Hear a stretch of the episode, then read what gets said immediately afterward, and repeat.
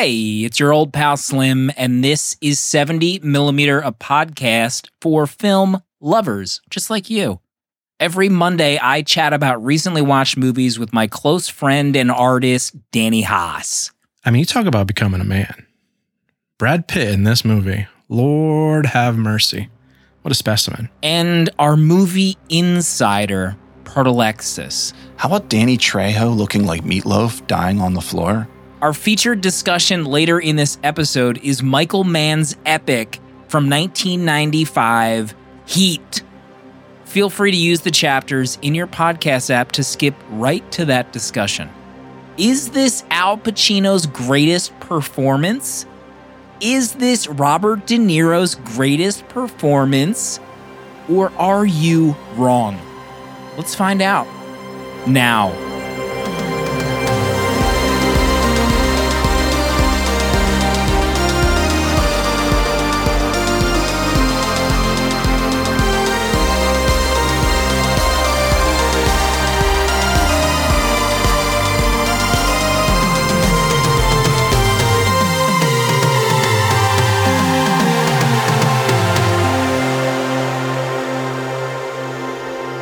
Animaugust, the animated summer. Gotta stop saying that. The animated summer, the entire month of August. We will finally be covering animated movies. Mm. We've been getting DMs, we've been getting comments on IG. After I delete the spam comments on IG, we get real comments about animated movies. When? How? Mhm. Why? It's happening in August. Um, and we put a vote up for our supporters to pick like which of these movies should we do to kick off the month. And you know, we don't talk politics on Mhm. this show. It's not what the show's about It's not worth it. except when it comes to Harry Potter. We talk about the disgusting writer of Harry Potter. but Wow. we dug into the data. We we checked out the poll. It ended last night as we recorded, and there might be. I hesitate to even bring this up. Yeah. Slight voter manipulation. Mm-hmm. So we had to dispatch the movie insider to take a peek at things. Thorough investigation. What'd you find out, Pardo?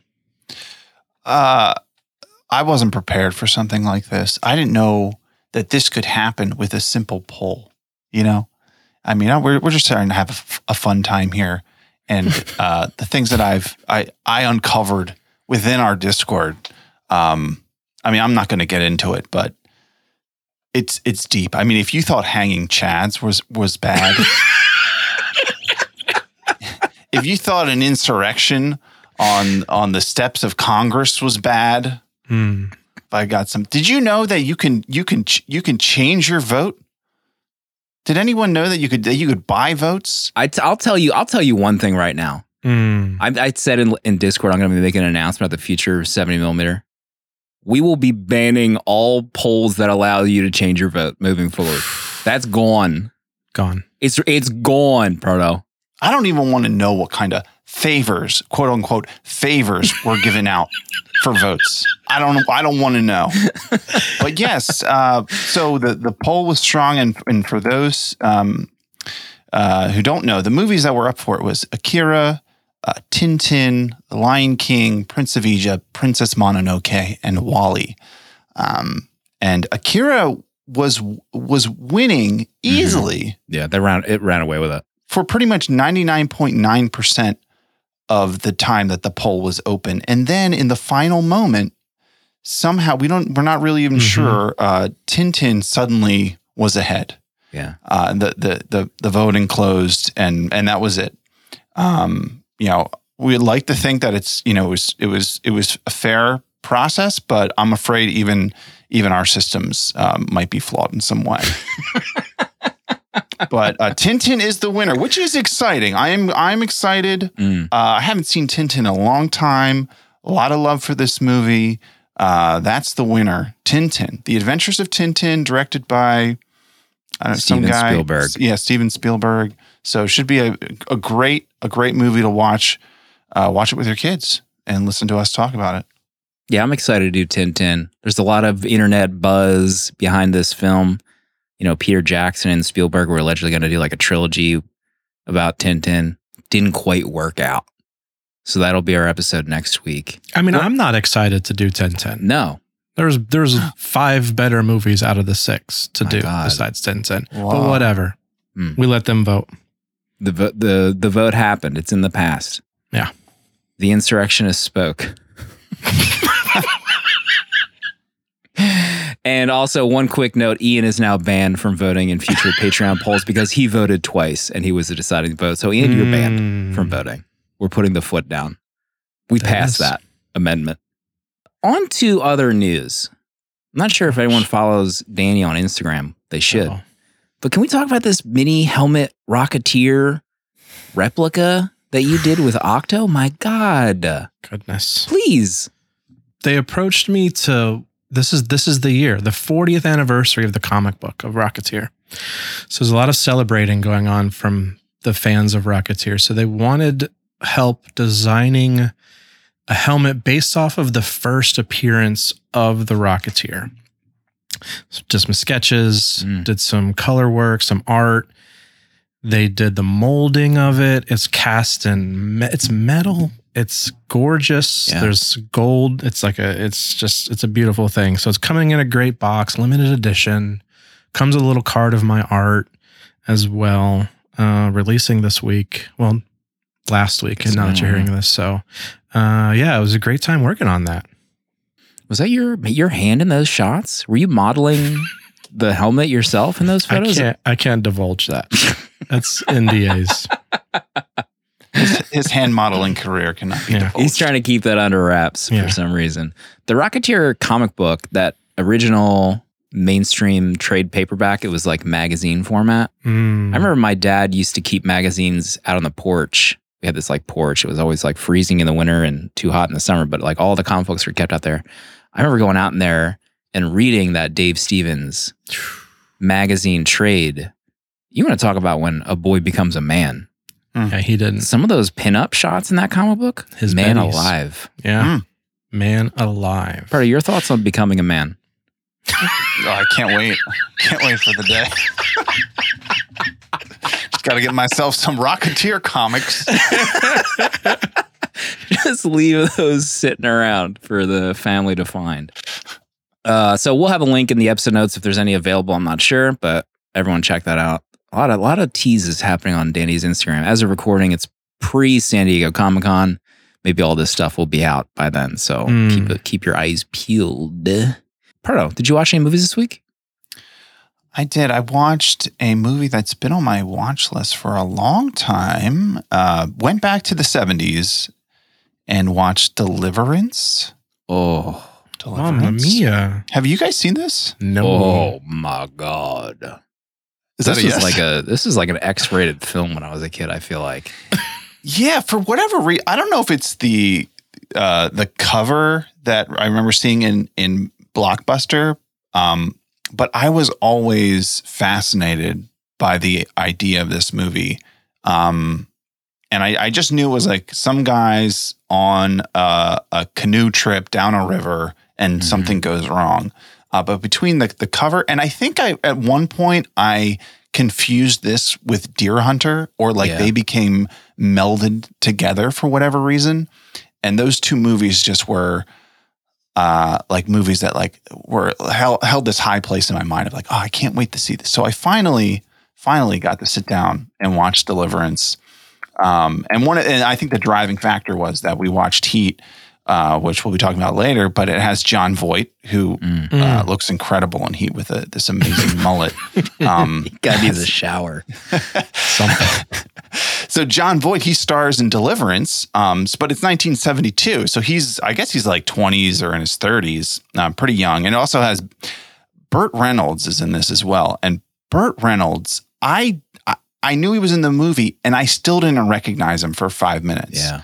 because he doesn't have his his his trademark mustache. Um, he just looks so different. Hmm. Um, and he's very peculiar in this movie. But it also has Ned Beatty and and Ronny Cox, a, a young Ronny Cox. Um, Mhm.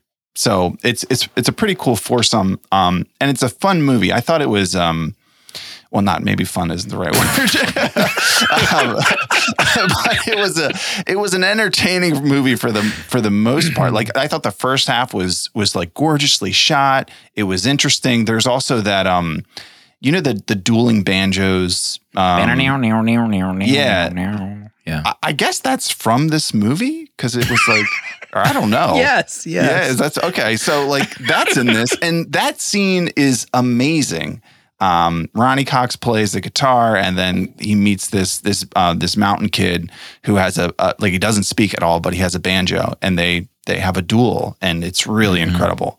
Um, They yeah, they when that music like you'll see that in movies or TV shows where you just like show like, you know, local southern folk, you know, mhm. who perceived lack of education, they live by themselves in the sticks and that you hear that like music.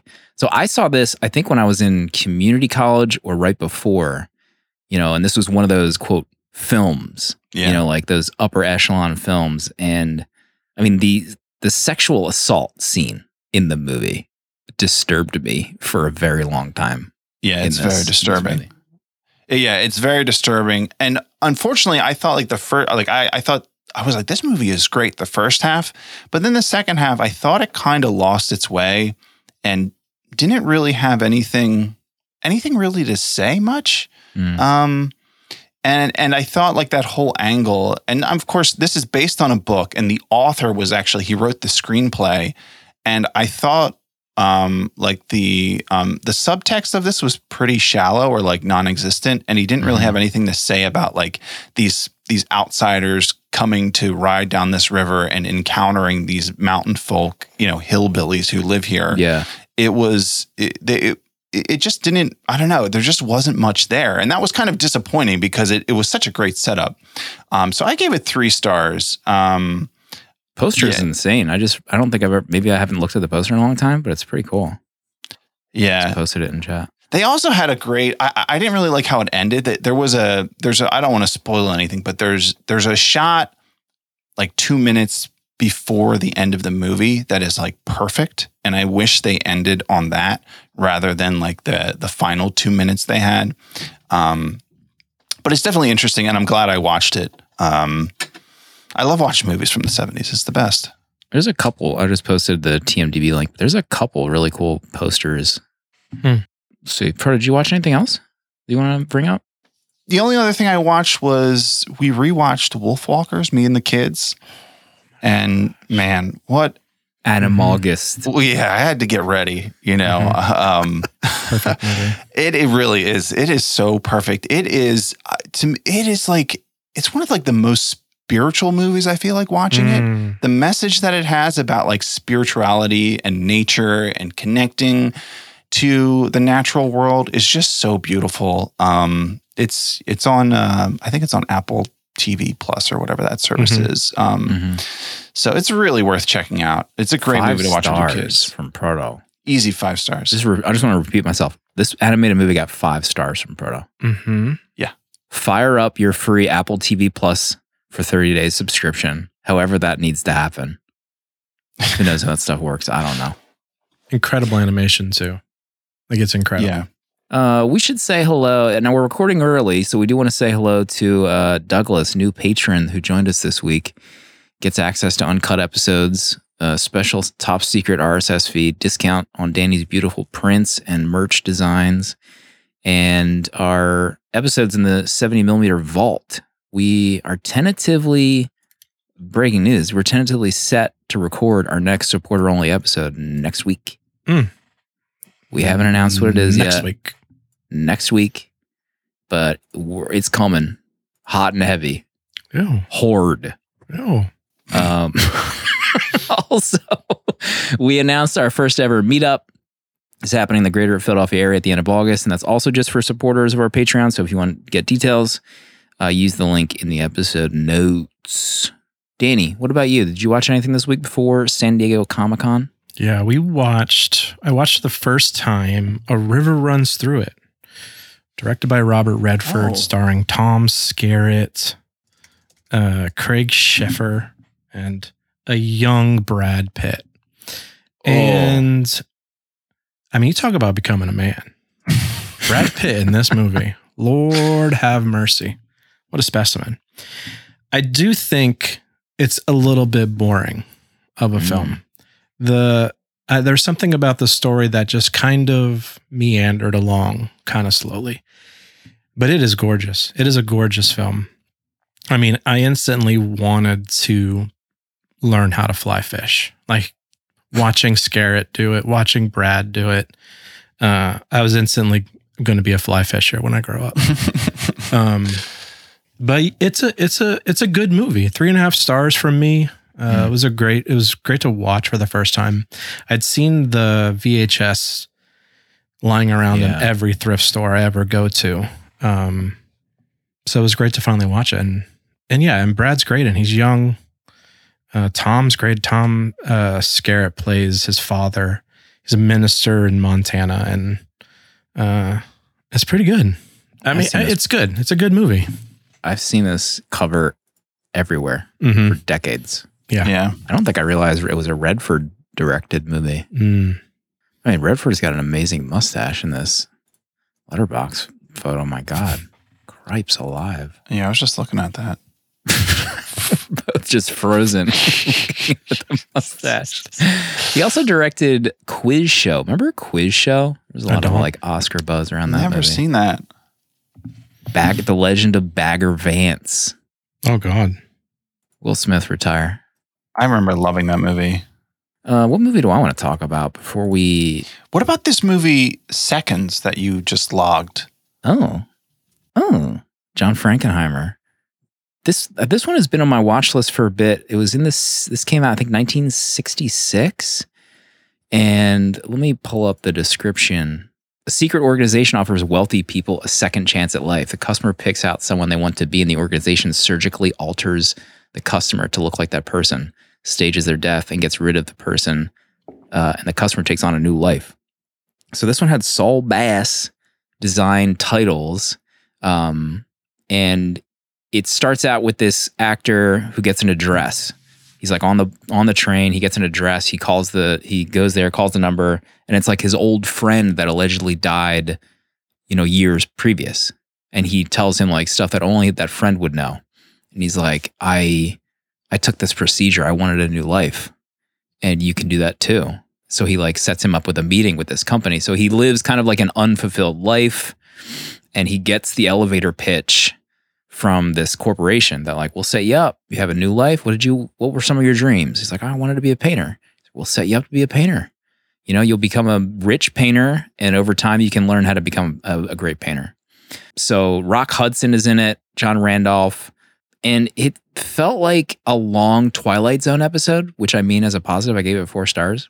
Hmm. It's just filmed very. I don't know if I've seen any other Frankenheimer movies, but there's a lot of like long shots with ADR. Like one, there's one scene where he goes on a date with this woman, and they go to like a wine festival, and people are in like this giant thing stomping on grapes, and they're all nude and they're just kind of like me. drunk and having like an almost like 60s weird hippie hangout in this like giant vat of grapes. And the scene goes on for like what felt like 20 minutes. And i was like what is going on in this Mhm. movie? Um so i'm added it to my man ass list.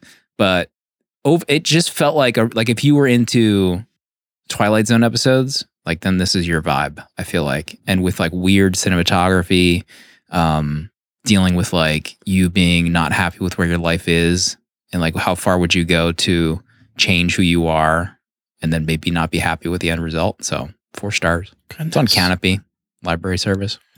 Frankenheimer's great uh, service. Frankenheimer's director credits are pretty wild. Like his movies are all over the place. Oh, I Some had, like Corner classic- mentions Ronin. I have seen Ronin. I think I remember liking Ronin. Yeah, I have that. I actually bought that. I got that at the library. It was fifty cents. Had to pick it up. That's not how French libraries work. Connection 2. Yeah. I just added that to my watch list. How was that? How's that a movie? French I Connection. don't too? know. I don't even know if I knew that existed. I mean, Gene Hackman's in it too. Look at that backdrop of him running through the streets. Yeah, I'm like very curious. Oh my God. Have you guys seen Grand Prix? No, but I remember when you saw that. Oh, that's right. I remember you logging oh, What an Love that. experience. He's got That's a ton of that's movies. a movie right there. We need to get into Heat. Please. We're running late. We have a lot to get to with this movie. Oh, This- speaking of man ass, sorry, you can add Yeah, um no, go River, ahead. River runs through it. Is it Brad's ass? It's not, unfortunately, but it's a very it's a Tom very full Skerritt. screen ass. Uh, so Remember when I posted that photo of the 4K of Top Gun and I could see the nose hair in Tom Skerritt's yeah, nose? that was that was mean. Disgusting. Leave the man alone. I mean, start trimming the hairs, please. All right, Michael Mann's Heat. This was Danny's pick for 90s Action Month. This is our last episode for that theme. 90s Action Month. What a month. Holy smokes. We did And it. you shocked you shocked the world last week picking this movie. Mm. Shocked the world. Shock drop. Our dear friends at Dune Pod had uh, also done a Heat episode, and, and now it's our turn.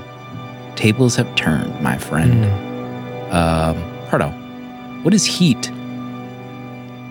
Neil, played by De Niro, leads an elite team of professional criminals.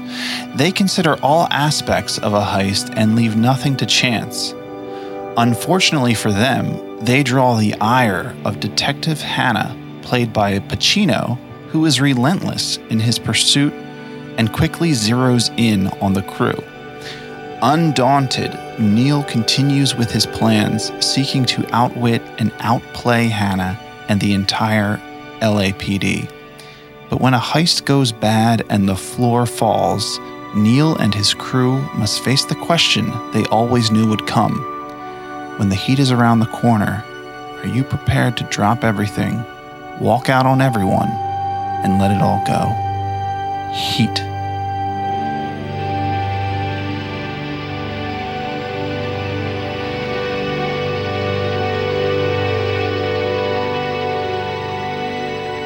This score is incredible to this movie. I mean, I'll link to the YouTube good.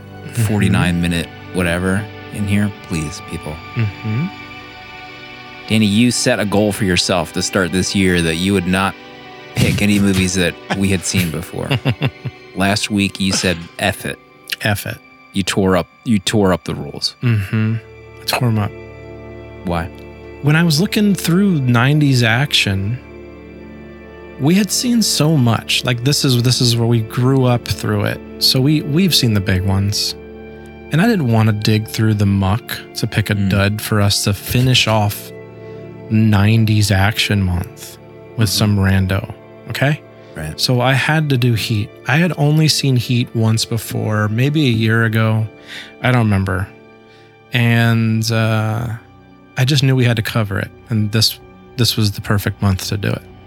I almost fell out of my chair when you picked Heat last week. Check the audio. You could hear it. Almost plots. Yeah, being held up by five flies. There are so many flies in this basement right now. I can't even. So I was in a meeting earlier for work and I took a swig out of my water bottle No, and I was like, what the what just went in my mouth? It was a fly. Ah, Spit Slim. that water right out in the middle of a meeting. I don't know if God. anyone saw it. I mean, if they listen to this podcast, they'll they'll learn why I looked weird at the Gosh. hour mark. Pardo, what is your history with Michael Mann's Heat? Is there any? No, I'd not seen this movie before. Um, it was, I mean, again, this is another movie I've seen, you know, familiar with it, of course. Mhm. Saw the cover many times, you know, like, what's this about? But um, anytime I have gone to, you know, thought about watching it, I got scared away by the runtime. You know, there's, it's a, it's a lift, this three Yeah. hours. It's hard to find time. I'm trying to think of the first time I saw Heat. It it was probably when I was working at the video store. Is there, I'm not sure if when I bring up the drinking the video store, it's a drinking game or no, it's not. We like it. 70 mm bingo, but it's been a while. But I think it was around that time. The poster is like etched into my brain. The Heat Mhm. poster. Usually in this segment, each host jots down three things while we watch it. We'll bring it up for this discussion. We'll talk about it roundtable style, and we'll give our Letterboxd rating to end the episode. So Danny's pick. Let's start with Danny. What's your What's your first one? Let's start. Um, I'm going to start with my favorite part of this movie. It's in my Letterboxd review. Um, the coffee scene, the legendary Oh. coffee scene between De Niro, Pacino, McNally, Vincent. Um, it's there's something about the two of them in that scene that is just it just feels legendary. It's the first time the two of them have been on screen in a movie together. This was their first like movie moment. Oh. And um a couple facts about it. It was they never rehearsed it. They only read the lines together with My Michael Mann. And so the first takes were what they what they did on camera. They, they I mean they took multiple times, but one of Michael Mann's philosophies was um if we hit it perfect, we're only getting it perfect once, so it might as well be on camera. Mhm. And so they talk through the scene, and this scene, because there's so much about leading up to this moment, especially with Pacino's character, he's like lightning in a bottle, and he's like, you know, like grabbing a tiger by the tail. He's insane in some moments, but then he's like, like real poised, like real chill, but he's all over the place. But when we get to this moment, the two of them together, th- they realize they're pretty much the same person with different goals. And uh, neither one of them willing to back down. And at any moment, they'll take each other one each other out. You know, we're sitting here. You and I like a couple of regular fellas. You do what you do, I do what I gotta do. And now that we've been face to face, if I'm there and I gotta put you away, I won't like it. But I'll tell you, if it's between you and some poor bastard whose wife you're gonna turn into a widow, brother, you are going down. There's a flip side to that coin. What if you do got me boxed in? Then I gotta put you down. Because no matter what, you will not get my way. We've been face to face, yeah. But I will not hesitate. Not for a second.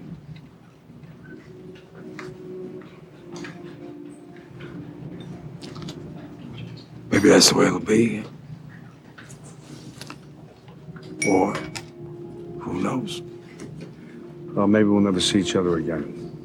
And there's it's weird. It's such a not like a bad weird, but just such a great moment where you have empathy for both characters. Um and I it's I always love a good, you know, feeling good for the bad guys. like I I start pulling for De Niro and then I start pulling for Pacino. And like it goes back and forth in this. And this coffee scene is just it it's it's epic. Yeah, I love that that that aspect of how it does feel like if things went differently, Pacino could be a criminal in the same way. Mm. Uh, as if, yeah, like they they kind of have the same drive and desires, but they are expressed in their lives their lives in, in different ways. And and they don't they don't say that outright, but it's crazy just the looks that they give each other and like the little bit of smile that Pacino gives Yeah, yeah, him yeah, yeah. that there's just such a sense of understanding.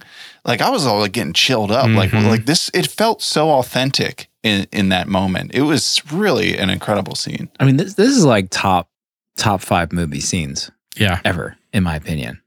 I mean, it's like so electrifying. This first time I watched it, maybe since a few years ago, but Pacino like pulls him over. He gets pissed. I mean, it's like you can't even gloss over the stuff leading up to it. Like Pacino's house, home life is like in shambles. Mhm. So he like leaves the house at one point and then like yells at his team, like, where is he? Where's the tail at? And he's like, all right, give me your car. I'm going to drive after him. And then they just ask him to go get a cup of coffee together. The guy that he is waiting to get evidence on to put him in prison. And I love, I mean, they're at the top of their, their game in this movie. It's not even funny. It's not even funny. Like, it's not even funny, but I'm going to laugh anyway. But like De Niro's reaction to him being asked to get coffee, the way he says, yeah, Mhm. yeah, Yeah, sure. Yeah, sure. and then they go. That scene is insane. Al Pacino's hair in this scene I have never been more sexually attracted to Al Pacino than in the coffee shop scene in Heat. He looks incredible Mhm. in that scene. The I don't know what it was going on with his hair because it almost like doesn't match the rest of the movie. Mm. The way his hair was like hanging down. Maybe Mhm. this is just the most stressed out Al or whatever, but my God. Look at I mean, look at that photo in, in Look chat. at him. Man alive. incredible. I was thinking the same about De Niro. De Niro looks Mm. incredible in this too. Like I both think of it's his them. best. Yeah, they're they're both like peak. Like Yeah. this is their peak acting and just physical Mhm. appearance. My God. How about Tom in Collateral wearing the same suit? 100% wearing the same suit in that scene. Oh yeah. Like Huh. it can you can't say it's not. Yeah, and there might as well be this like the Same same, hair, character too. in like a in a different universe. Yeah, Yeah. yeah, you're right. Incredible stuff. Um, I can uh, I'll sa- I'll save my Al Pacino thoughts for later. We'll come around to Al. I made a a gag about how in my review that how much this stole from The Dark Knight. Retire Nolan. I mean, when you watch The Dark Knight in the same year hmm and then you go to watch Heat, Right. it's like you it's like I'm adjusting my glasses. Like look at the TV. Mhm. like the heist scene, the music. Um, there's so much in The Dark Knight that is from Heat that it's almost like it's insane if you watch them anywhere near each other. The audio in this movie is, is the main thing I want to come back to. Like the audio, the music. I it, TCL Roku, if you're listening, we're open to sponsorship collaborations, but I used my Roku Pro remote and I had my headphones in for this this viewing. Amanda came in at the halfway point. I just kept them on, and the TV just played in silence while she was in the room. I was like, I can't, I can't right now. Sorry. Um, it sounds awesome. I mean, the coffee, sh- the coffee house scene with headphones on. But yeah, the the overall Nolan vibes that I was like seeing in this, it's just really evident. So I'm curious what Proto what Proto thinks of that. Oh yeah, I mean the audio at the the big heist in the city, the the gunfight.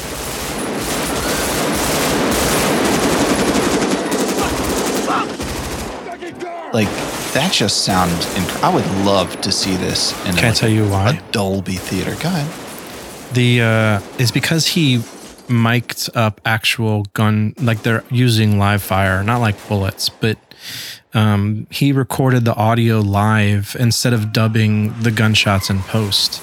So meticulously throughout that like um leapfrog type scene where they're going down firing the guns through the road there's um, mics all throughout there picking up all their gunfire. So they had to hit their spots, take their shots in front of the mics, and no other movie sounds like this. Like those gunfire sound, they hurt. They sound so good. Yeah, because you you hear the city in the shots. Like Yeah. that's the way a gunshot would sound. right, the the city. echoing through the Oh yeah my through the buildings and the alleyways. Uh, insane stuff. So did you get any Dark Knight vibes, Proto, in your first viewing? I, I'm yeah, yeah, that's that scene. I mean, the whole them in the bank. I mean, also just like how about I- like of course having never seen this, the whole Van Zant character, Right. Yes. the actor is in the Dark Knight, Right, which is exactly. a beautiful homage. uh, but that, but then also, I the shots I love that also you know gave me the Dark Knight vibes. Um, was the the the the cityscape shots at night with like the blurred lights. Yeah. Man, those were so gorgeous. Golly, I love those shots. golly, all, gee. all the entire movie was shot on location too. No sound stages. Uh, 65 different locations across LA. was Pacino's apartment Mm-hmm. Everything legit in those scenes? Like, because I couldn't tell because some of the shots were so gorgeous. I was like, is this green screen Mm-hmm. De or Niro's apartment was in Malibu, apparently. Uh, that like look out over the ocean. I haven't looked into like the location of their houses, but nothing was a soundstage for this movie. How about when he dates? Uh, was it Edie? And she talks about how she loves her place. She's got a great view. I was Hmm. like, honey, wait until you see the view he has. yeah, like uh, yeah, that photo. There's a several photos in chat, like the one with the water in plain view. Insane. There was the fog shot remember that it was like the background was just all white, and I was like, "What is that?" And there was just like the Mhm. fog rolling in Mhm. behind his place. Holy Even cow. Danny Trejo's house was incredible on the Mm. stilts on the side of the mountain. Oh Hmm. yeah. Goodness. Pardo, what's your number one? Uh, my number one really is the, the pacing of this and the way the story unfolds. Uh, I was actually surprised. I saw a few reviews come in that said that said that this movie was too long, that there was maybe like too many characters, there's too much going on.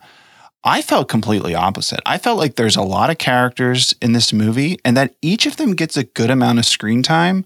Like if you think about it, it's like Pacino and his wife and his stepdaughter, uh, De Niro and his girlfriend, then even Val Kilmer and his wife Ashley Judd. Um, and then there's a few other minor characters that get a good amount of screen time.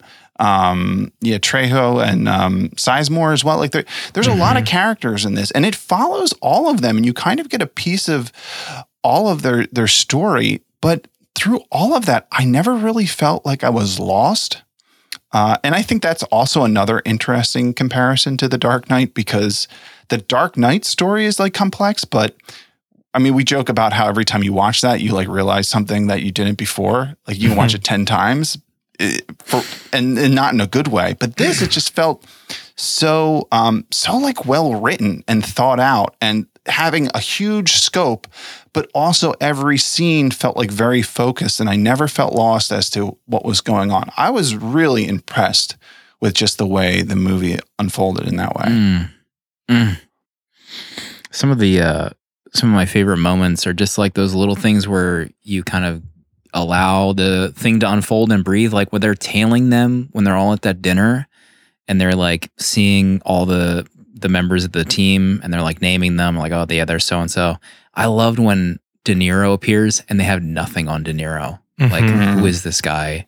We don't have anything on him. He was like a ghost, and they had to like dig to see what they could find out. Danny, number two. Number two, a second scene that I love. uh, It feels like my favorite top two te- scenes are like these quiet scenes. The scene um, where they have them and they're they're they're breaking into the I forget what it was, but they have the stakeout across the street. Yeah, like that And- metals plant or whatever. I yeah, yeah, yeah, yeah, yeah. And they're in like the cargo holds, and the guy leans back and hits his gun against the metal container. Oh I don't. The tension in that scene is palpable. The way De Niro and the way Pacino, their facial reactions, and just the quietness. I, I was so stressed out every time I see that scene. It's like it. It just sends me like into like a, a ball of stress. It's incredible, and I I love, absolutely love that scene so much. I, I, uh, I yeah, I, that that scene is great, and just also how it's like a a chess match between these two. Um, and I guess you could say like De Niro's character doesn't actually know if anyone was there, but he's like Mhm. not willing to take the chance, and he knows that like it could be a scenario where they're just staking him out, waiting for him to walk out with something, and he's like, the, my best my best chance is just to leave, and if that guy's smart, he won't pick me up. And Pacino's character is very mm-hmm. smart and doesn't pick him up. But the other thing about like Pacino is such like a, a live wire in this that I wasn't sure if he was gonna like chew that guy out. I thought he might, and the fact that he doesn't is almost like more unhinged. that he like doesn't even confront the guy. Right, he like ends that scene. He's like, back to work. Yeah, like, Yeah. like any other scene, any other Pacino performance, that guy would get like yelled at with some kind of zany line, Yeah, and it would turn into a meme. because we have we have both of the his scene where he's with the informants at the chop shops, and he's just he's he's just another person, another Oh, character. yeah. And I just expected them to just kick the door open and charge. Like that's what you that's what I'm like feeling is about to happen every time I watch that scene. And him to just Yeah. kind of be like, no, we're not doing it. And then to not rage on that guy. Like he just gives him a look too, and he kind of like sulks back into the to the Yeah. cargo. I mean, the the heat like cat. What was that? The thermal camera Yeah, on yeah, De. Niro when the noise hits. And I mean, if you're De Niro, you're in total. You're in the industrial district or whatever the hell that area is. There's nobody moving. Mhm. and all you do is hear one noise, one, and he goes in and tells Val like, "Where we walk, it's over." and that shot is and he's so, so, good. close to like finishing the job. They all leave. Oh my god! And The then sh- the next scene after that, where they're convening, it's just assumed that this was LAPD. He's like, Mhm. "How did we get the LAPD on us?" He is already like four steps ahead in assuming that they know everything because they Mhm. didn't arrest us at that point. Insane. My, so my other point is Al Pacino. Let's let's let's bring it in Bring it in. Mhm. full full point Huddle up. full point for Al. I he's a god in this Mm. movie. Al Pacino is a god. He he has be, all his scenes have become a meme. Like when he goes to the informant, the "Give me all you got" scene. I even wrote in like one of my earlier Heat reviews that like he is just psychotic. Like the energy he brings to some of these scenes is off the charts. When he has the other meeting with the informant where they learn the Slick name, where he like puts where Yeah. he mentions Slick. Like so the one guy's like trying to say like what are you going to give me and al's like ain't your cuz you rap motherfucker just al like saying he's trying to Mhm. be like cool but also like you know fear you sh- i should be fearing you Yeah. and then there's also another line delivery he's like about how i could be killed for doing this he's like you could be killed walking your doggy Kill walking your doggy. and like, if I was Michael Mann, I'd be cracking up behind that camera. Like, I still can't believe that that scene is in the movie. It's just Mm. such a weird delivery. But overall, this this might be my favorite Al Pacino performance. Oh, like, really? it, I think it. The memes almost do it a disservice. I just think he's so incredible in this movie. And later, when he is with Justine, I think is his soon-to-be ex-wife at the hospital after Natalie Portman tries to kill herself, and he and they're almost like reconciling. And he's so quiet. He's just listening to her. She's like, "Do you think we could ever make it?" And he's he, he said, "Just like, no, I don't think we could make it." but he is like so calm in that moment, and in my headphones, like his lip smacking audio is off the charts. Like he's just opening his mouth, closing it. Um, but this is probably my favorite owl I think. Yeah, I mean, I've ne- I haven't historically been a Al Pacino fan for the most part, um, but I also haven't seen a ton of his movies. Um, so seeing this, yeah, I was, yeah, I was really impressed with, with his performance in this. It is just like the nuance of the role, I, and there are so many great scenes, like this that scene at the club where he goes to talk to that guy, and the guy has, and you're just thinking like, oh, this poor guy is about to get destroyed by uh, Vincent Hanna. Mhm. Um, that that scene is so good. But I also love the scene, and I feel like a scene that just like encapsulates like the, the psyche of this character so well is when he comes back home and his wife is there with another guy. oh and he just like God. Oh my God, strolls yeah. into the house and he has like zero reaction to this. And he just, you know, he's just like, you know, Ralph, you can come into my house, you can sleep with my wife, you can eat my food, yada yada. And then he, but he just freaks out about the TV. There's like, the, like the mental profile of like what's going on in this guy's life is is just it, it- there's like you could write like a book about this character Mhm. just with the way that Pacino por- portrays him. Mhm. Um, and he really is like the like the the perfect casting for this because I.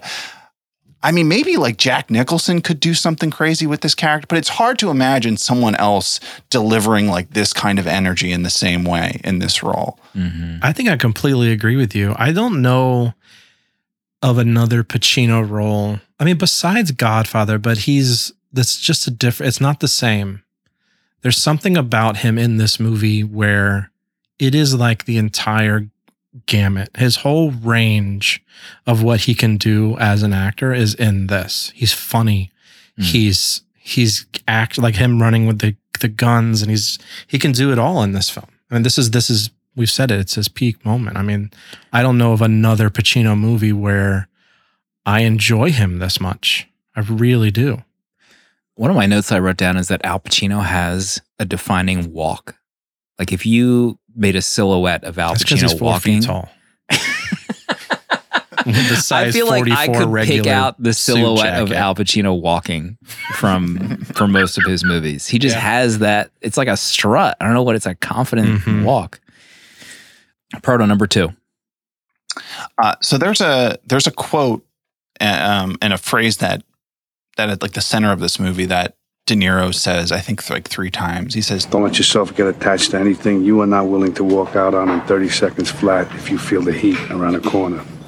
and I love how that line comes up and it plays out through uh, through the movie for his character, um, and then also in another way for the the Val Kilmer character um, and his wife, where Val has this situation where you know they, the the heist goes bad, the heat is on them, they got to get out of town, they they have a way out, but Val is like, you know, I'm going to go back for my wife, uh, and the the the LAPD is already on top of it. They're staked out with her.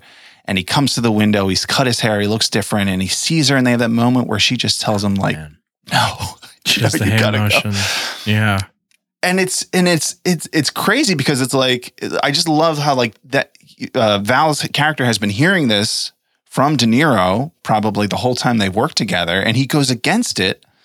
And like in that moment to see that like no, you can't come back for me. You have to leave. And just like that that gut wrenching thought of having to leave your wife and your son and and and just disappear, or else you're going to end up in prison. Um, and then De Niro having that same thing. Now, what's interesting about De Niro's scene, and maybe I, maybe you guys, I'd like to hear what your opinion is. When I when I first watched it, I thought when he goes to, when he sees Pacino coming towards him, and Edie's in the car, and he decides to walk away. I thought like he was there following the man- the mantra of like, you know, when the heat's coming, you have to drop everything. And like at that point, he's like kind of like throwing off Edie, like I'm I'm giving up on her. Um, that's what I thought at first, and I thought like, oh, he's kind of like that's kind of seems weird that he like was trying to drag her with him Mm. and then like leaving her. But then after the move, after I was thinking about it, I was like, oh well, maybe he's actually doing the opposite, where he's not he's not dragging Edie into it with him. He's like saving her. Like maybe he knows this is the end for him, and rather than um, screwing up her life by making her, you know, an accomplice, he's separating himself. Mm. Um, what did you guys think of that? Yeah, I mean, I think it was him getting back on track. So at that moment, he had already not broken his rules, but he went off schedule. Like he's a very meticulously scheduled, planned person. Him, him abandoning going to the airport and getting out of there with Edie to go kill what's his name in the um, hotel room we Waingro. Him making that choice is going off books. And that's like very un it just was not heard of for him to do that. So I think when he came out and realized uh Vincent's right there, I have to f- go get back on my rules. I have to be able to drop everything and bail. And he he couldn't he could like he had to do it in that moment and to to you know finish out the film. Should have just gone to the airport. Should have just Bobby gone to the airport. Bob. Should have just freaking gone to the airport. Yeah, but like, so why didn't he though? That that does it seems so He weird. had Was to it get like a vengeance. yeah a sense of justice that like Yeah. he had to kill this guy? Had to kill Well, I mean, him. he's had his way for who knows how many years. Mhm. Where probably in his mind, like I could probably just get away with this. I'm just gonna go kill him, and he Mhm. Yeah. he almost did He's get so away with it. close, so close. Oh God, I just lo- I mean, also that scene, Al grabbing that shotgun, Al Pacino running, like I'm I'm sweating on the couch watching that, sweating. Maybe that's that. Maybe that's the uh, Jurassic World homage where Chris Pratt takes the rifle from that one woman. I had almost forgotten about that dumbass scene in Jurassic World, and now it's back in my head. Mm. Oh, cripes. That was Proto's number two. All right, so Danny's number three. Number three, the finale, the so the running through LAX, um, the chase, Pacino chasing De Niro. What gets me about the finale every time is them holding hands as De Niro dies. I, I get the chills both time I watch that, like full body chills, because it's just like the coffee shop scene. They know that they are pretty much the same person and one has killed the other but when he holds the his hands as he dies. Like I'm just this was like it's perfect. It's so perfect and I love it and it's such a fantastic way to end this movie. It's such an incredible ending and it's I, I don't know what to say about it. That's I just love it so much.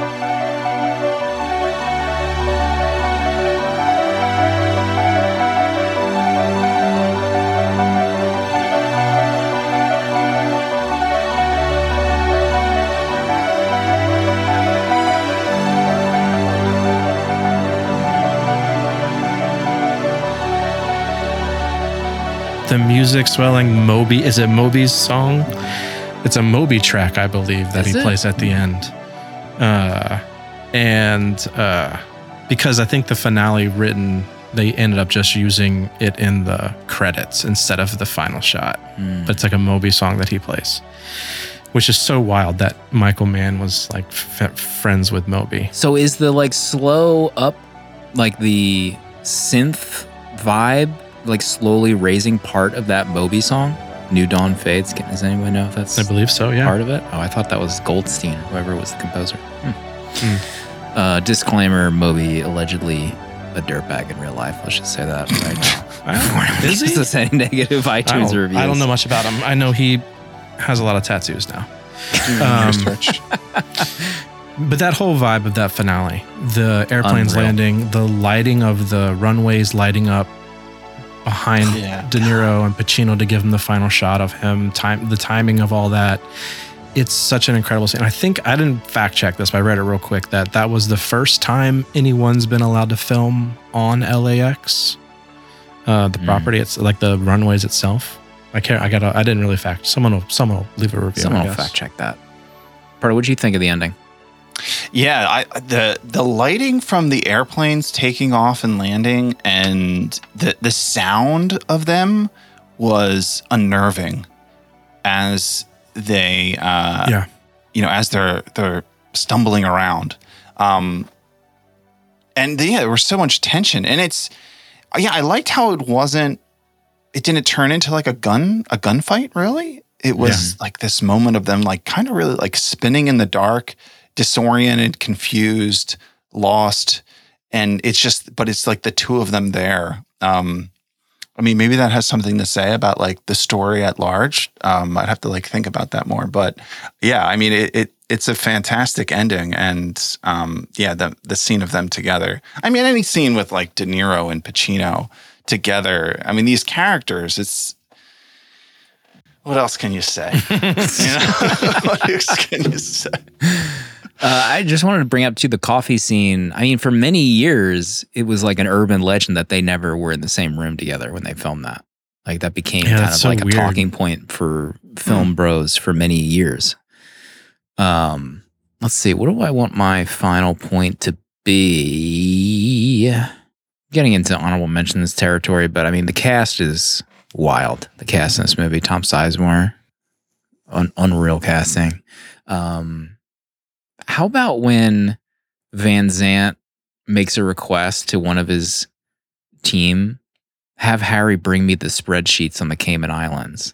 What are you even bringing out? Is it like paper spreadsheets? like this is so far gone for me in my head. Like, what are we doing? How do you even edit this paper? I'm just like mind blown of like whatever document you have to review in this at this point in time on spreadsheets. Yeah, I have like this mental block when I see people in an office without a computer. I'm like, what are you doing? like an abacus, bringing that out. Like, here's the Cayman Island abacus. oh my god! So a lot of the stuff that I have, I'll, I'll save for the honorable mentions. Proto number three. Um, yeah, I ca- yeah, we've covered a lot of it. Uh, my favorite scene, and Danny mentioned it earlier, is with Pacino when he does get back to his house. I can't even remember what scene came before. It might have. I, I, yeah, I'm not. I'm not sure what it was, but he comes back to his house and no one's there, and he kind of just like walks around the house for a minute. like- yeah, like what, like, like, what is this guy gonna do in his free time? Like he he mm-hmm. clearly has nothing that he can do outside of his work. Like his work has consumed him. He is his work. There's nothing. There's nothing else left. And the fact that he goes out and he gets in a helicopter to find where De Niro is. And then, you know, he's like, you know, he gets out, jumps in the car, chases him down, and he's like communicating with the helicopter. He's like, you know, where is he? 300 yards in front of you, middle lane. And he just like finds him. Yeah. It is just, it is insane, this character. Um, I don't even know, like, would it, I don't, would a detective even have that much power to do something like that? They, they're following this guy's car like 24 seven or whatever. Yeah. And it's, I mean, I remember, even like Voight tells De Niro, like, this guy is, you know, like king shit. Like, you need, you should probably end all your plans and Mm, and and yeah. leave. Like, he gets his man. Like, he's the top. Um, also, amazing scene is when they have that meeting in the docks area, and then the LAPD go to where they were, yeah. and Pacino Oh. realizes this was a setup. They just wanted to see who we are. Oh my god! Got him. But yeah, the scene you were talking about right before he gets in the helicopter, part like he goes into the kitchen at one point, and he like you know hold he sees the dirty dishes. he like looks at the kitchen, the state of, the, of his life, and that's when he makes a decision. Like, okay, I'm gonna go find De Niro and talk to him. Oh my god, Danny, final thoughts, rating. Let me see. We didn't talk too much about Val. Val's incredible in this. He was in the, you know, prime shape to be Batman that summer as well. Gorge. Um, Natalie's great.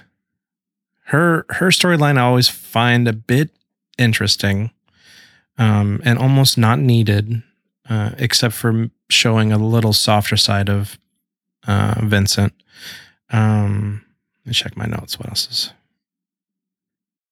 Mm, this was loosely based on a true story. McNally is a real person.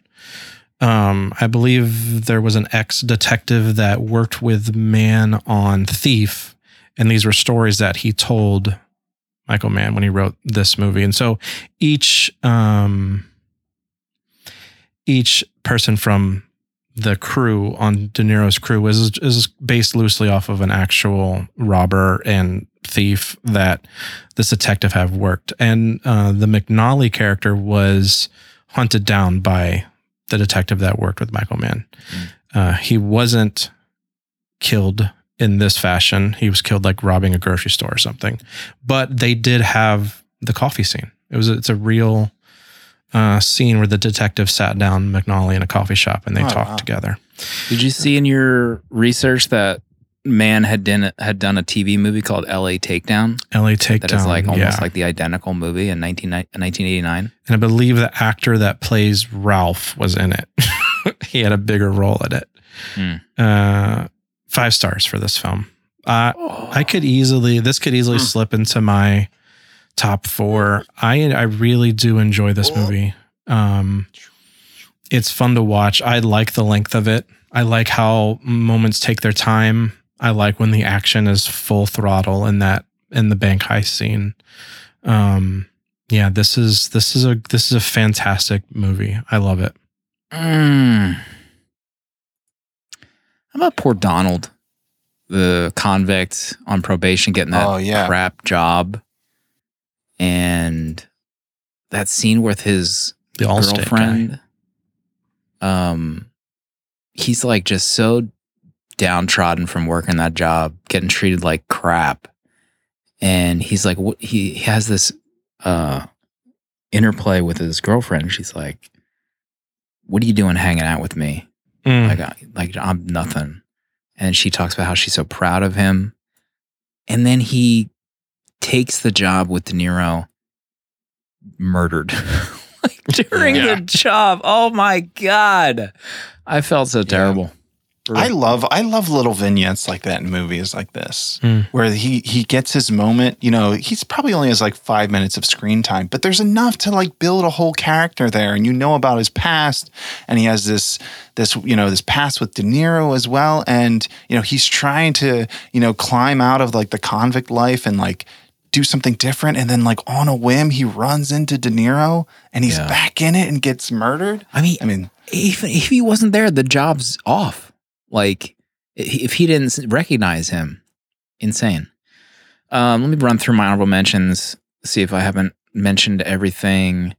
Uh, so as we recorded this, the official 4K disc is not out yet. It comes out the first week of August. Of course, we'll be grabbing that and watching. But the Mhm. 4K digital is available. I thought it looked pretty great. The view from De Niro's apartments are nuts.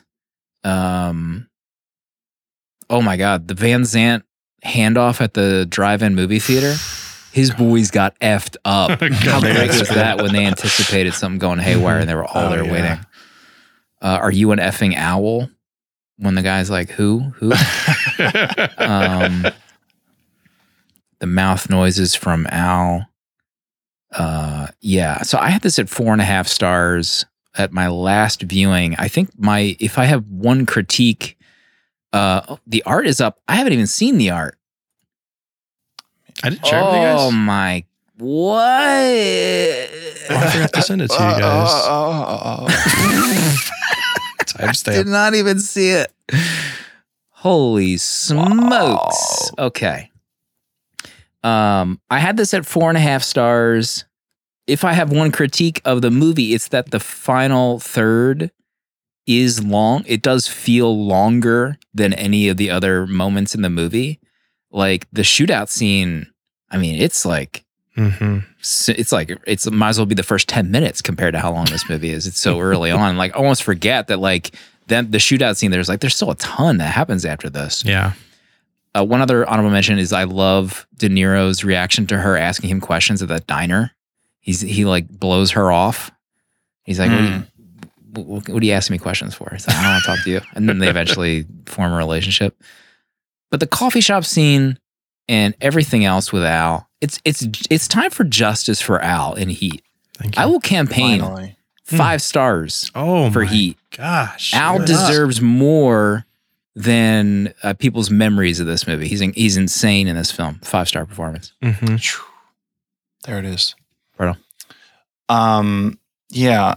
Honorable mentions. Um, the the you mentioned it, Danny. The Natalie Portman character of the daughter. Um, that it, it is this kind of a strange role, and like it's it's kind of hard to quantify. I guess the only thing I could make sense of that of is just like how everything in Al Pacino's life just decays and and falls apart eventually. Mm. Um, and you know maybe that would be like a wake up call for him in some way that like he should be more like De Niro. Like he cannot have other people in his life if this is the way he lives because uh, you know because it was like a cascading effect because you know there is his, his wife is on drugs sleeping with other people because of their relationship ignoring her daughter. And then here is Natalie Portman you know she's tries to commit suicide and it kind of can go back to Pacino's lifestyle and like who he is like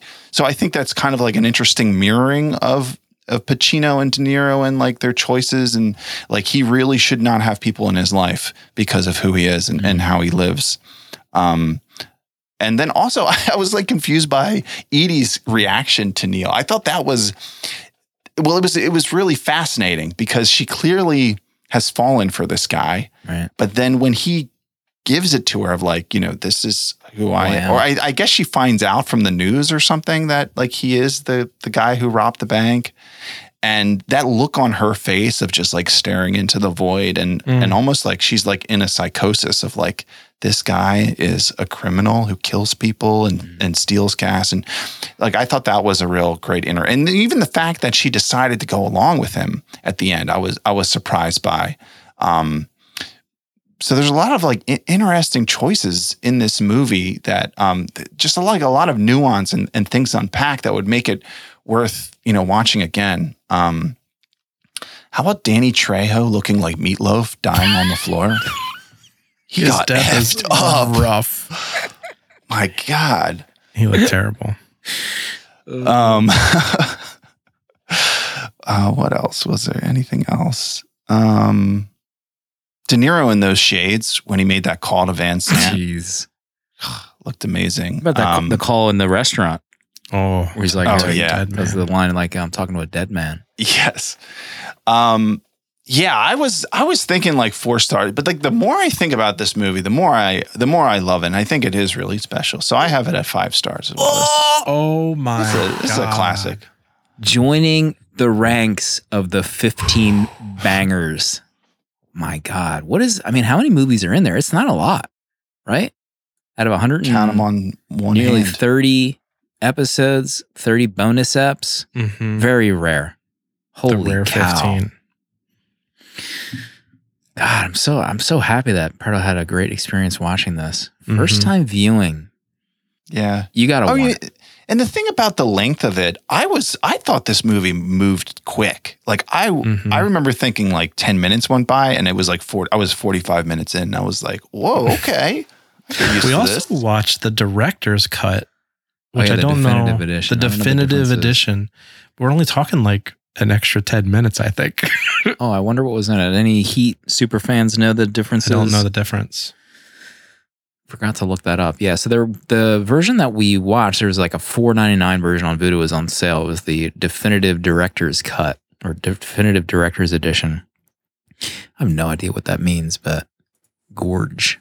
hmm What a movie. God, I love the soundtrack to this movie. It's it's like it's just so like low key synth Mm-hmm. orchestral almost. I just love the overall vibe to start. All right, we have some feedback to get to. Got to get to some feedback here. Uh, you can shoot us a letter, uh, 70mmpod.com using the links in there. Um, I'm trying to see if anyone mentioned the differences. A lot of talk about Thief tonight in chat. A lot of buzz about Thief. I've wanted to do Thief since like episode 10 Mm-hmm. um, but I want to have Chuck on for Thief. Chuck Mhm. Forsman of the Bat and Spider podcast. He loves Thief. I think that's been in his top four at some point in the past. Yeah. So That's why I haven't watched it. I'm waiting. that's why I, Same. I have the disc on my desk the, from Yeah. um, the Blu-ray from the Criterion. Four so Christmases ago. it's easy for us to say, yeah, let's do Thief with Chuck, but it's hard to, you know, we're doing Animaugust, the animated summer. You know, Yeah. we, we have to see, we have to see how it fits. You know, Yeah. could be next year. Chuck's a busy man. Chuck's busy doing three episodes a week for Bat and Spider. Busy cartoonist. Check out Bat and Spider. Um. All right. Who do we want to hear from first? Let's see. Who you like Curtis. first? Curtis sent an email last week about hard boiled. It's a little bit long, so I might take breaks, drink some water. There's a fly on your cup. Look at that. I know. You almost There's a fly you. on the on my mason jar. That's what caught me last time. This guy was in my mouth earlier. Excuse me? Sorry. Moving on. Curtis, hey 70mm friends. I love the show and look forward every Monday morning to my old pal Slim kicking off what is always a great chat for film lovers. I was confined to quarters this week by my family because I was tested positive for COVID. Fortunately, this super contagious variant ended up infecting the whole household. Hmm. Fortunately, we're all vaxxed up, so we were all miserable, but the antibodies kicked in and kept us from getting critically ill or dead. I used my quarantine time to burn through a bunch of movies on my watch list and add a dozen movies to my Letterboxd diary. This week ranged from high quality peaks, Creed, and the card counter to stinking depths, Barfly, and Sweeney Todd. I just want to interject for a moment. I'm not sure if I'm going to keep the Scream 3 segment in, but I watched Scream 3 uh, this week, and Creed is featured heavily on that soundtrack. Really? Heavily. With arms wide I mean- open. it just I wanted to start listening to Creed, but I didn't want anyone to like DM me because my Spotify is like linked to Discord. You know, everyone calm down. Yeah. Creed, please. Love Creed. we can listen to Creed. Isn't there like incognito listening mode? Maybe I should do that. Just unlink it and listen to some Creed. Uh, I approach your pick for the week with high hopes. I am more of an 80s fanboy, but 90s action month started strong, if not a little mindlessly, with Point Break. Also, we didn't compare Point Break at all to Heat, but you know, they're like Mhm. identical movies. Pretty close. Sadly, I found Hard Boiled a little tough to watch. I'm not sure if this was back when it was first released in America. I know I saw one of Woo's Hong Kong films back in the day, but I feel like I remember more of the birds flapping around in a church under construction that became one of the hallmarks of American films. That might be face off. I found the body count in Hard Boiled more than a little excessive. I'm a nurse who works in a hospital, so in our current climate of mass shootings, this was a tough watch. Mm-hmm. It's one thing for a bunch of bad gang baddies to get shot, but watching all those patients get shot was simultaneously shocking and numbing. Uh, and where the F were all the bad guys coming from? There were so many. I was thinking that this is just too big to be a cash business. The syndicate must have like an HR department that makes these guys through retirement seminar, seminars and sexual harassment trainings. Maybe I got too caught up in medical logistics in movies. Like when I saw The Hobbit during the Battle of the Five Armies, all I could think about was a big job it was going to be to be properly processing all the dead bodies. Smaug. The The logistics. Can you imagine if we did the Hobbit No. trilogy? I would want to jump out stop the window. talking about it right now. the desolation of Smaug. With arms wide open. Anyway, I love the show and look forward to your discussion. Even though your picks this week was a rough watch for me, thanks for the enjoyable f- and thanks for the enjoyable show, Curtis. Thank you, Curtis. Thanks, Curtis. Paul in chat says I would unsub if we did a Hobbit trilogy. Okay, now we got to do it. Those movies mm. look like dump, Hundred percent. about that. Right? I don't know about that. What was it? Uh, Twenty four frames per second. Everything Yeah, looked like yeah, a soap opera. It looked wild on the big screen. I like that. What are your thoughts on the Hobbit trilogy in brief? I mean, it's been so long. I've seen them all once. I remember really disliking the third one, kind of like just not. Like, I think I just got up and like stopped watching it, but like let it roll. Um, Just let it keep playing. yeah, I mean, I remember having a good time with the fir- I- the first one. I think the first one's good or okay. at They made five more Hobbit movies after that. It feels that way. uh, Thomas sends an email. His first one, I believe. Mm. Hi, 70 milliboys. I wanted to send in my first ever VM for Heat, but did not have time. So I'm hoping this arrives in time for the episode. I've long thought that if you guys reopened the Patreon tier for folks to pick a movie for an episode, I would ask you guys to cover Heat 1995. So I'm personally thrilled that you guys are covering this perfect piece of cinema on the show and also saying a small prayer to the book about metals that Prote doesn't say anything mean about it. The innovation is off the charts as no podcast has ever covered Heat 1995 before. Thank you, Thomas. Thank you, Thomas. It's my favorite movie and number one on my LB top four for many reasons. But my top reason is probably that even as a person with an aversion to long run times, this thing burns through nearly three hours with no hiccups at all. When it ends, I want to start it over. The gunfight outside the bank sounds like my house is exploding. Mm-hmm. The character arcs are great, and it's got three awesome lead performances. If I had to pick a nit, I wish the scene with De Niro and Pacino in the diner featured fewer over the shoulder shots, but it's still a blast of a scene. Anyway, I want to express my gratitude for the community that you have all built. I have been busy on a work project for the last few months, so I've been less active in Discord and won't be able to attend the meetup, but it's a community that I love and hope to be at the next meetup. I don't have many local friends who are into movies, so it's special to have a place like this to feel accepted and talk about a random movie on the LB Top 250 that no one I know IRL has watched. Love you guys, and that comes from Thomas. Oh, gosh. Thank you, Thanks, Thomas. Thomas. Remember that Patreon tier? Gosh, we just saved Thomas a lot of money. Just send him an invoice. Thank you for the email, Thomas. Lex, last email of the week. Lex, I haven't heard from Lex in a while. You know, Lex's shtick is usually there's like a quote from the movie in his Letterboxd reviews, but I saw him post a Letterboxd review without a quote like this Excuse week. Excuse me. What? So Lex, I don't know if you if things changed, but What's going on, just Lex? reaching out.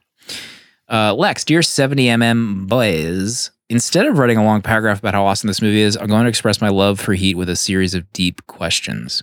Oh, Has any man been as stunning as Val Kilmer? Is there any actor better at phone call scenes than Robert De Niro? Did Al Pacino produce the most quotable character of his career? Mm. Has Moby done anything worthwhile outside of this movie soundtrack? Is this the greatest achievement of cinematic history? Is Michael Mann God? I eagerly await your answers. Love, Lex. Thanks for the likes on my review, Slim and Proto Shatterball. Thank you, Lex. Thank you, Lex. Those sounded like rhetorical questions. to me. I know. My main memory of Moby growing up is that he liked The Simpsons. So he would be like nerdy musician who likes The Simpsons thing for a while. And I was like, oh, yeah, that's the guy who likes The Simpsons. I think he I was think in an my- episode too.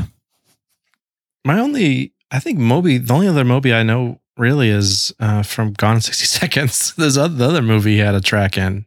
Oh, oh my God. Yeah, that's bringing back the memories. hmm I'd love to. Do, I would love to do a Gone in 60 Seconds episode. I don't. I know. Oh, I love that movie. I know. Yes. Uh, I had, sorry, Proto. Uh, I had Yeah. that movie downloaded. I had like a, I don't know what audio, it might have been an 8.avi file when I was in Mhm. college to my, it wasn't a MacBook, it was an iBook. It was like the first modern looking iBook. And I had that on that laptop and I would watch that all the time. hmm I had it on my color iPod. You bring Sally up, you bring Sally down. Oh, Yeah, I love that movie. what a movie! Uh, I think my so my formative. first, the first time I knew of Moby was was probably Eminem. Um, oh yeah. You too their old, let go. Nobody listens to techno, so let's go. and then that, yeah, the MTV Music Awards was it? Right. Yeah, where he like, was it the the stupid dog like is Mhm. trying to get the Now Eminem's doing music for Minions movies, whatever the hell he's doing. Tables turned. It's funny how life works sometimes. Don't steal my bit.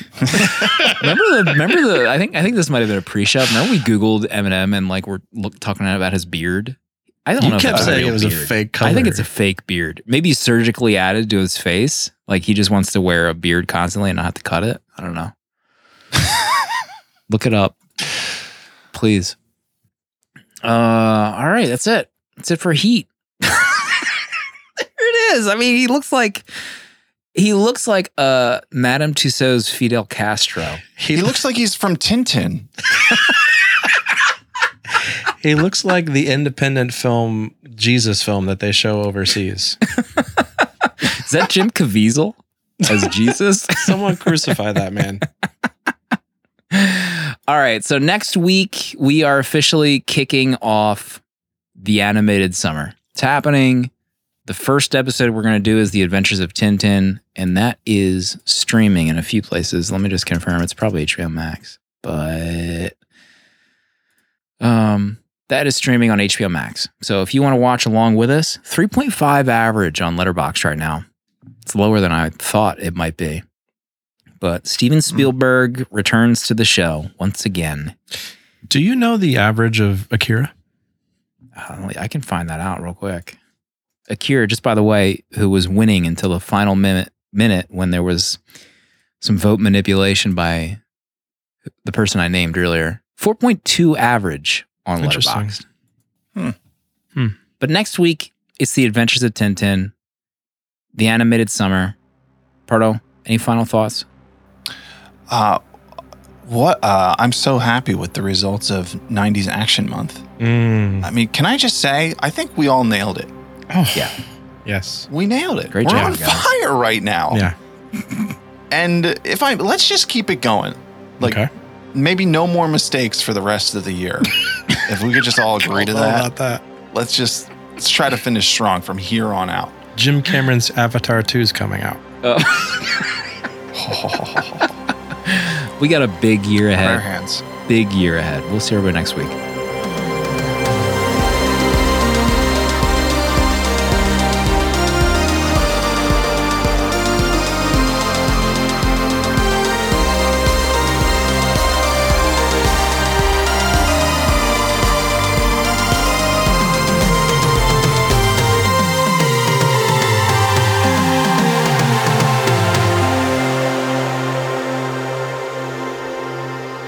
Seventy millimeter is a tape deck production featuring original artwork provided by Danny Haas.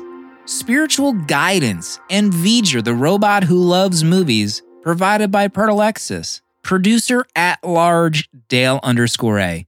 Transcripts provided by Sophie Shin and music composed by Cinematric. Prints and other merch are available on 70mmpod.com. This episode was mixed, edited, and produced by me, Slim. Support our Patreon for access to our VHS Village Discord to talk movies with new friends, access to our exclusive episodes in the 70mm vault, discounts on merch, uncut episodes, and a physical membership card mailed to you. To check out other Tape Deck podcasts, find the link in the episode notes. And If you'd like to support our friends at Letterboxd and upgrade to pro or patron status, you can do so with a 20% off discount using the links on 70mmpod.com. Goodbye. This, this, this is a Tape Deck podcast.